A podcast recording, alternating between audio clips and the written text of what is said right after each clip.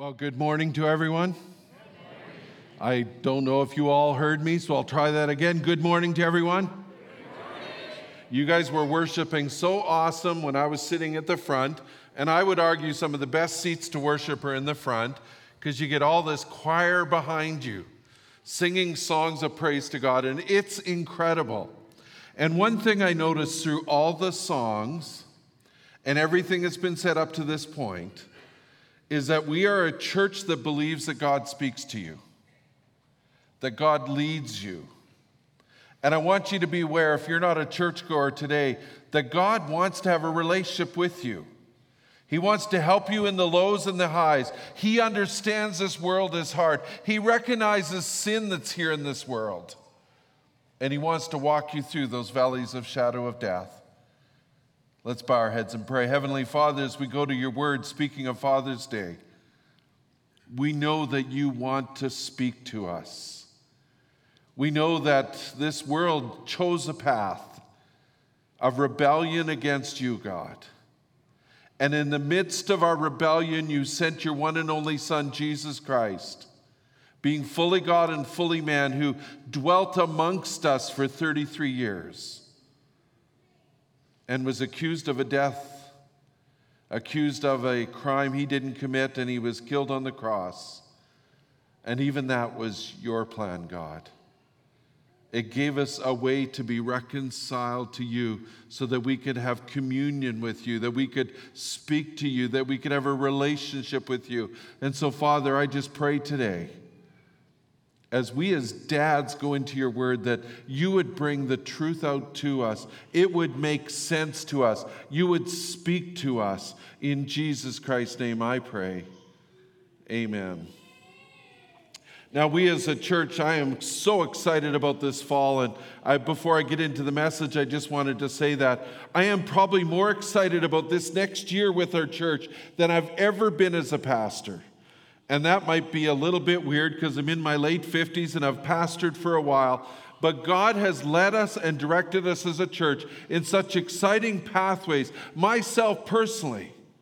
And it really is about hearing God. And so we're looking this fall at kind of opening up and unpackaging and teaching a whole series on hearing God. And we need a few leaders to help us with that. And over the next few months, we need some leaders to get trained so that we can have small groups that will help lead people through hearing God. And we'll be doing a preaching series, small group series. We want you to connect with God. And so if you're interested in being one of those leaders, please talk to Pastor Wes and do that. That would be awesome. So I've loved Father's Day for a long time, and that's even though my dad passed away 10 years ago. Well, it was about 12, 13. And uh, even though he passed away years ago, yeah, my heart is sad. I miss him terribly. You need to know that my dad, who raised me, was my stepfather. And my stepfather stepped into a young widow's life, my mom, who had two boys, 10 months apart. And he stepped in and he raised my brother and I along with his three children. And I want to honor my dad today because here's something I discovered over the years. As a pastor, I, on occasion, now, if any of you have uh, put together blended families, I will tell you as a pastor, having counseled a lot of blended families, it's probably the hardest thing you'll ever do in your life. There's lots of reasons, lots of dynamics, lots of authority stuff that goes on, but I can tell you, blended families are really tough work. So if you're doing that, hats off to you, because my dad, my stepdad, did that for me. And as the years went by, the more people that I met in blended families, the more I read and understood about it. Even though I grew up in a blended family, I would phone my dad up on Father's Day, and inevitably I would say to him, Dad, I can't believe what you and mom did. You took two families, made them one, and for the most part, we hardly had a hiccup.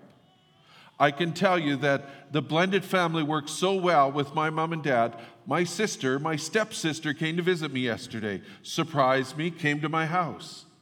And we sat down and we're like just blood, even though we're not blood. Even though she's from my stepdad's first marriage, and I'm from my mom's family.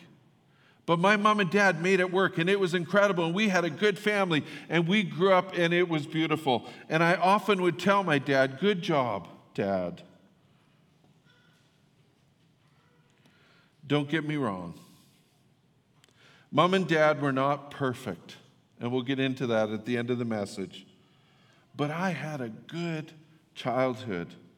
So today's Father's Day, and you're here as a father, and I want to say to you, Happy Father's Day. Good on you for taking the responsibility to raise a kid, or if three, or if you have a certain German background, 10. so let me ask you this morning what is a father?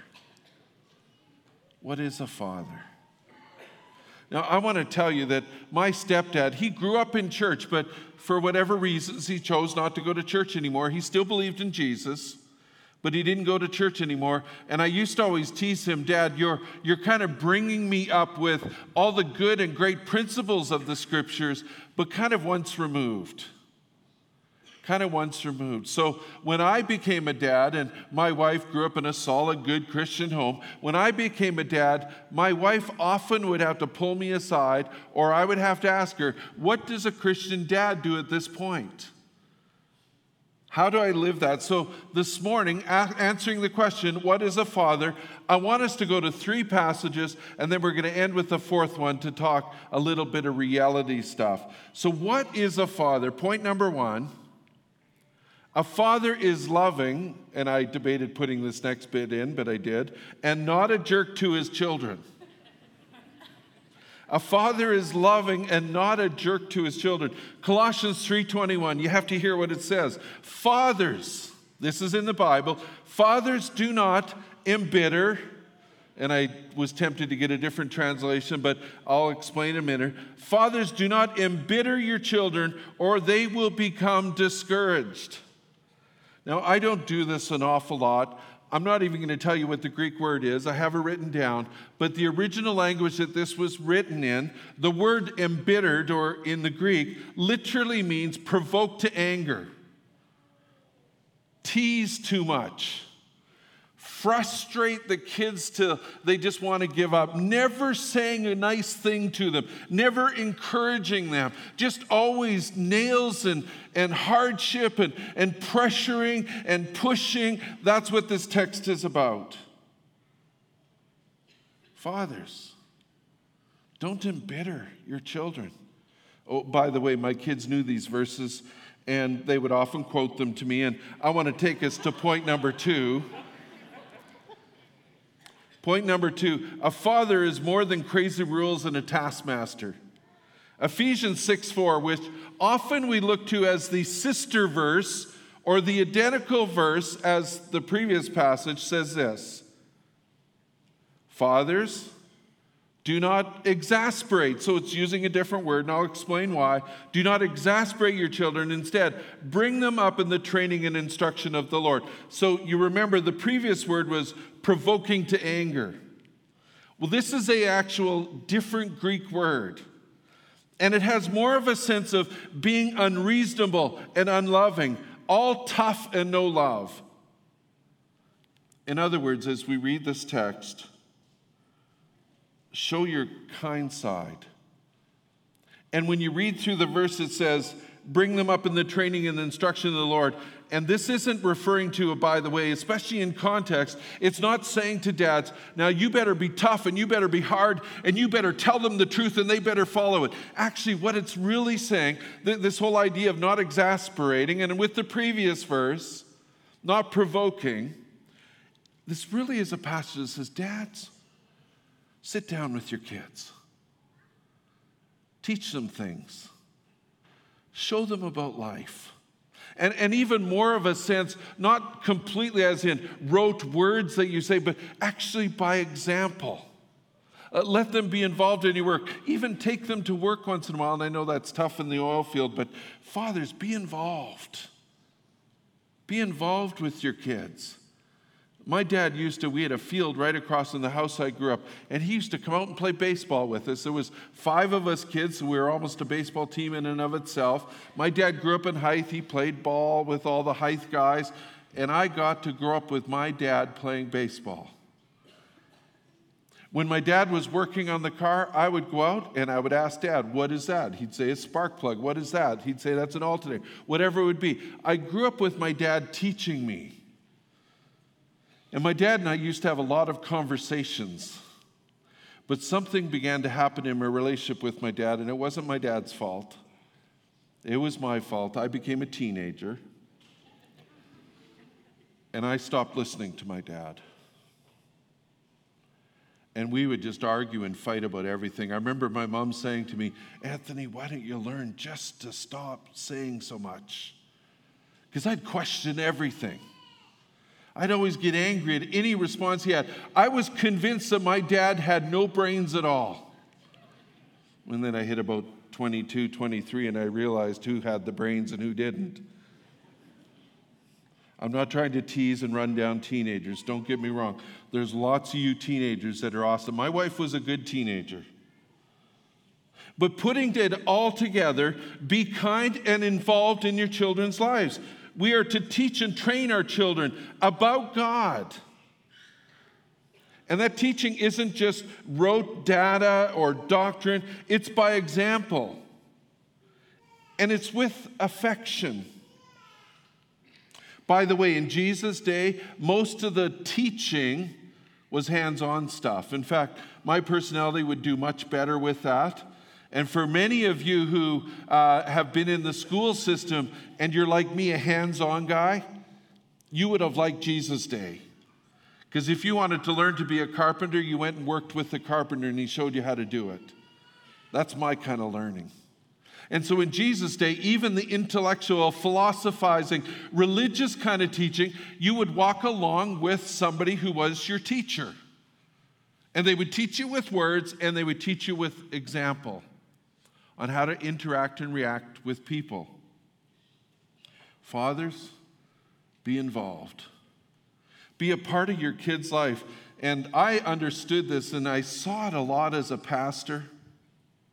Sometimes your kids, when they're little, dads have a hard time relating to little ankle biters. I mean, they're just hard. They're just creating havoc and terror in your house. I have a little puppy right now, so I'm remembering what the little toddlers were like as my puppy tries to chew everything. And then my granddaughter Una, who's eight months old, comes up and she chews on the things that the dog chews on. But if you don't connect with your kids, when you finally want to connect with them as adults, you won't be able to connect with them. So, one way, obviously, to teach is by example. And as a father, one of the best things you can do, and this is my third point, if you're a dad today, the best way, and I love what Michael did, that was such. Oh, by the way, I was going to see if my youngest son Josh would let me hold him. He's six foot three. I thought if he kind of hooked on my hip and I could carry him up here.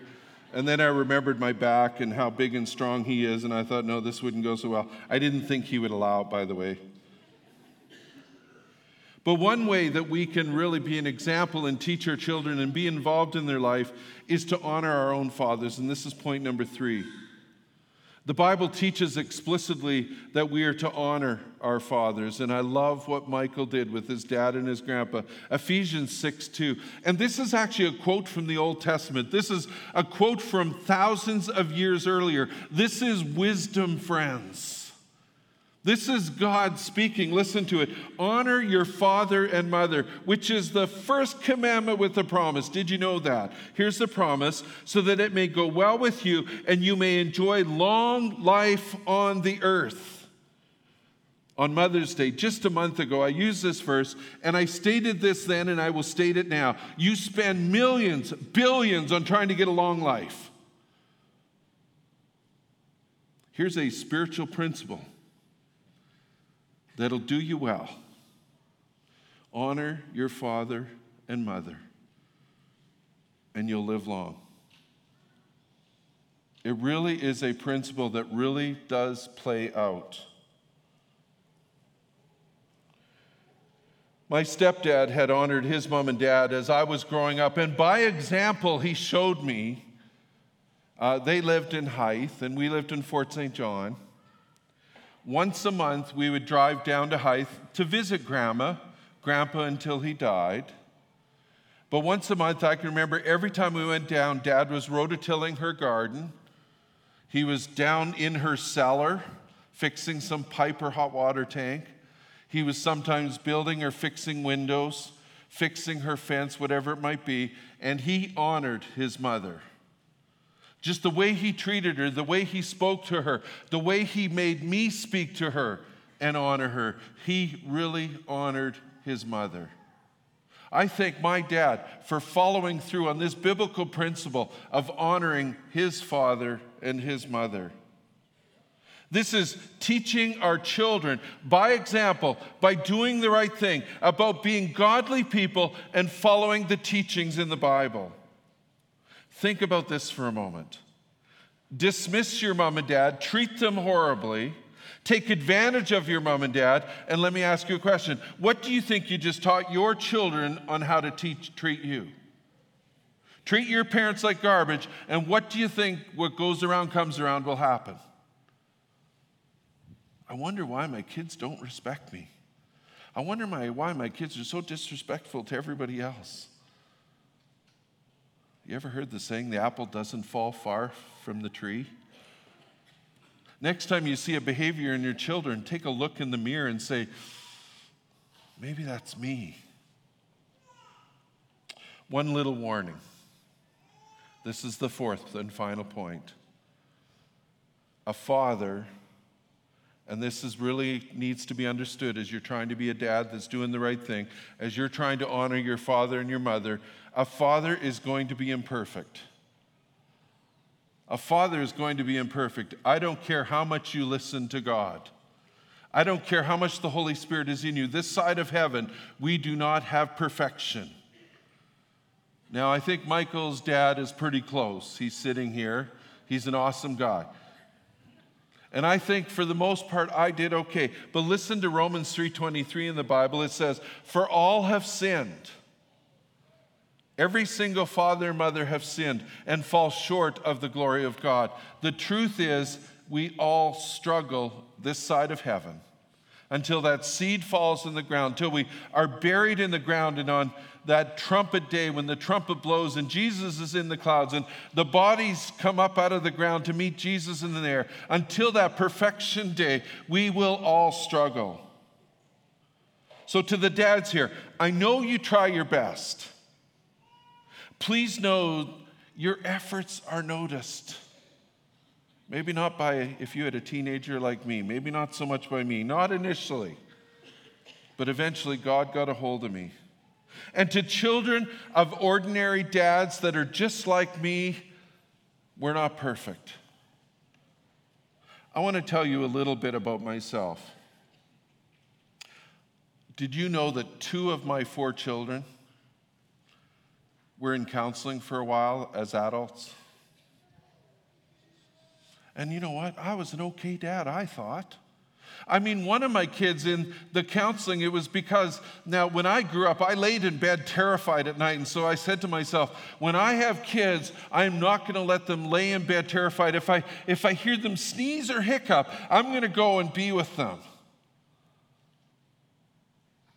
And so one of my kids, every night, this went on for three or four years, it really tested my mettle. They would get up every night. And in fact, they would come and stand by my bed until I woke up because they didn't, they, and usually even at that, I'd see them and I'd scream, and then my wife would scream. But I would take this child and I would lay them in their bed and I would lay down beside them until they were asleep, and then I went back to my bed. Do you know what got a hold of this kid? They felt abandoned because every time they woke up, I wasn't there. I want to tell you that no matter your best efforts, parents, no matter how well you try to do it, fathers, your kids may be in counseling. And I tease my kids. They need, so I was an okay dad. In fact, my kids often will say to me, Well, dad, one of the things you were good at was owning your sin. owning your mistakes. If you blew it, you had a temper, you did something wrong, you'd come to us and say, I am sorry, I apologize. And don't get me wrong, I wouldn't apologize just to keep doing it over and over again. I would try, by the power of the Holy Spirit, to change my behavior and become a better dad. But let me tell you, I've alluded you a little bit to this already. My wife grew up in the church. She knew the scriptures, she knew the teachings of God. She was used to hearing his voice. And often, and I gave her permission to do this, I would say, if I'm out of line, just like pull my ear aside or quietly. And so she'd often say, Anthony, you're exasperating our children. Anthony, you need to be more involved with the kids. You see, these are biblical teachings. Anthony, you need to sit down and read the Bible to me. You need to pray with them, Anthony. And so I did my best. But even at that, I am a fallen, sinful being saved by grace of Jesus. And even two of my kids, which I've helped pay for the counseling because I feel somewhat responsible. Even two of my kids have had to take some counseling. And I tell you that because dads are not perfect. And if you're a dad here and you're struggling, let me just give you some words of advice here. Pray. And I know for dads that's awkward, especially for a guy like me who didn't want to listen to his own dad's advice. But I'm just telling you, pray and you ask the God of heaven and earth, the songs that we sing, you say, God, please speak to me. Please lead me. Please help me to be intimate and honest and open with my kids. Dads, be a student of God and His Word and do your best. And children, honor your imperfect, broken dad. I remember the day. I think I was about 19 or 20. And I had started going to church about two or three years earlier, and so God had started to get a hold of my thoughts and my behaviors. And I remember hearing a sermon on a Father's Day about honoring your father. And I remember saying to God, What in the world can I do to honor my dad? I don't even live there anymore. And I got this idea in my head, and I understand now it was God's idea it was this idea. I was kind of out of work at the time and I didn't know what to do about it. And I got this idea I'm going to go ask my dad some advice. And you might laugh and go, well, that's good. Well, no, I had never asked dad advice probably since I was 14. Because remember, my dad was stupid in my head. He had nothing to give me. He was old fashioned, antiquated, outdated, opinionated. Looking in the mirror, who was the opinionated, outdated one? And I remember sitting down with my dad in the living room, and I said, Dad, I'm out of work and I don't know what to do. And he said to me, He said, Well, what are your options? I said, Well, I have this chance. I got a friend heading to Calgary, and Fort St. John at that time wasn't, I think it was 1982. It was a real tough time. And I have a friend going to Calgary, and I could go down there and see if there's any work there. And I remember my dad saying to me, Well, why don't you go to Calgary? Just give it a week, he said. And if you get a job, you get a job, but if not, you can come and live at home again. And I remember thinking, wow, that was good. So I went to Calgary, I found a job, and my relationship with my dad was never the same. In fact, some of my siblings, when my dad died, said, You were one of the closest out of all our ki- us kids to dad, the stepson. Why? Because I listened to the scriptures and I'm hanging on to that living a little bit older because Bulmer, man, we all die of heart attacks in our early 60s, and I'm 58. So I'm holding on tight, honoring my dad. Dad, you're awesome. Hoping I can get a little bit of extra life. I didn't grow up in church, and even though my dad grew up in church, he chose to run on fumes and not reference the teaching of much of the Bible. So when I was a young Christian dad, I had to really rely on my, uh, my, my wife. At the end of the day, self admission here, I was an average dad who has kids in counseling. By the way, don't try to figure out which ones they are. I'll be honest, they probably should all be in counseling with me as a father. I'm not trying to guilt you to be a better father. I'm asking you to do your best with what you know. And some of you need to know a little bit more, and let me tell you, This fall, I'm excited too because we're going to do some parenting stuff. I'm not guilting you to love and honor your dad. I'm asking you this morning to do your best with your relationship that you have with him and talk to God and say, God, what can I do to restore and renew my relationship with God? You might just get an idea like I got. Please, please involve God in your being dad this coming year. Dads, do your best to be a good dad, an involved dad. And children of dads, and I think everyone here is a child of a dad, unless you were artificially inseminated and you don't know who your father is, which I don't think that happens. Honor your dad this week, even if he's passed away. Tell somebody about your dad. Honor him. Let's bow our heads and pray. Heavenly Father, and I love it, God, that you refer to yourself as a father. And even in that, sometimes because we don't have good earthly examples as Father, we struggle with you being the Father. But in the good, true, biblical, involved Father who's loving, caring, and kind, Heavenly Father, teach us how to be dads. Teach us how to be children who honor their fathers. We thank you, God, for who you are, that you want to speak to us, and we want to get to know you better.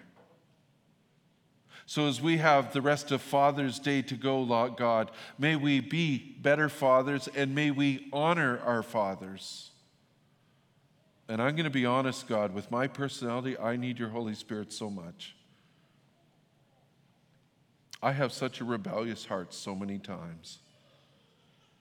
And your Holy Spirit is turning me into something that I was not. And I can look at the mirror sometimes and I can see the reflection and I can go, there's my Heavenly Father. There's Jesus. And sometimes I see my earthly stepdad and I can say, That's good.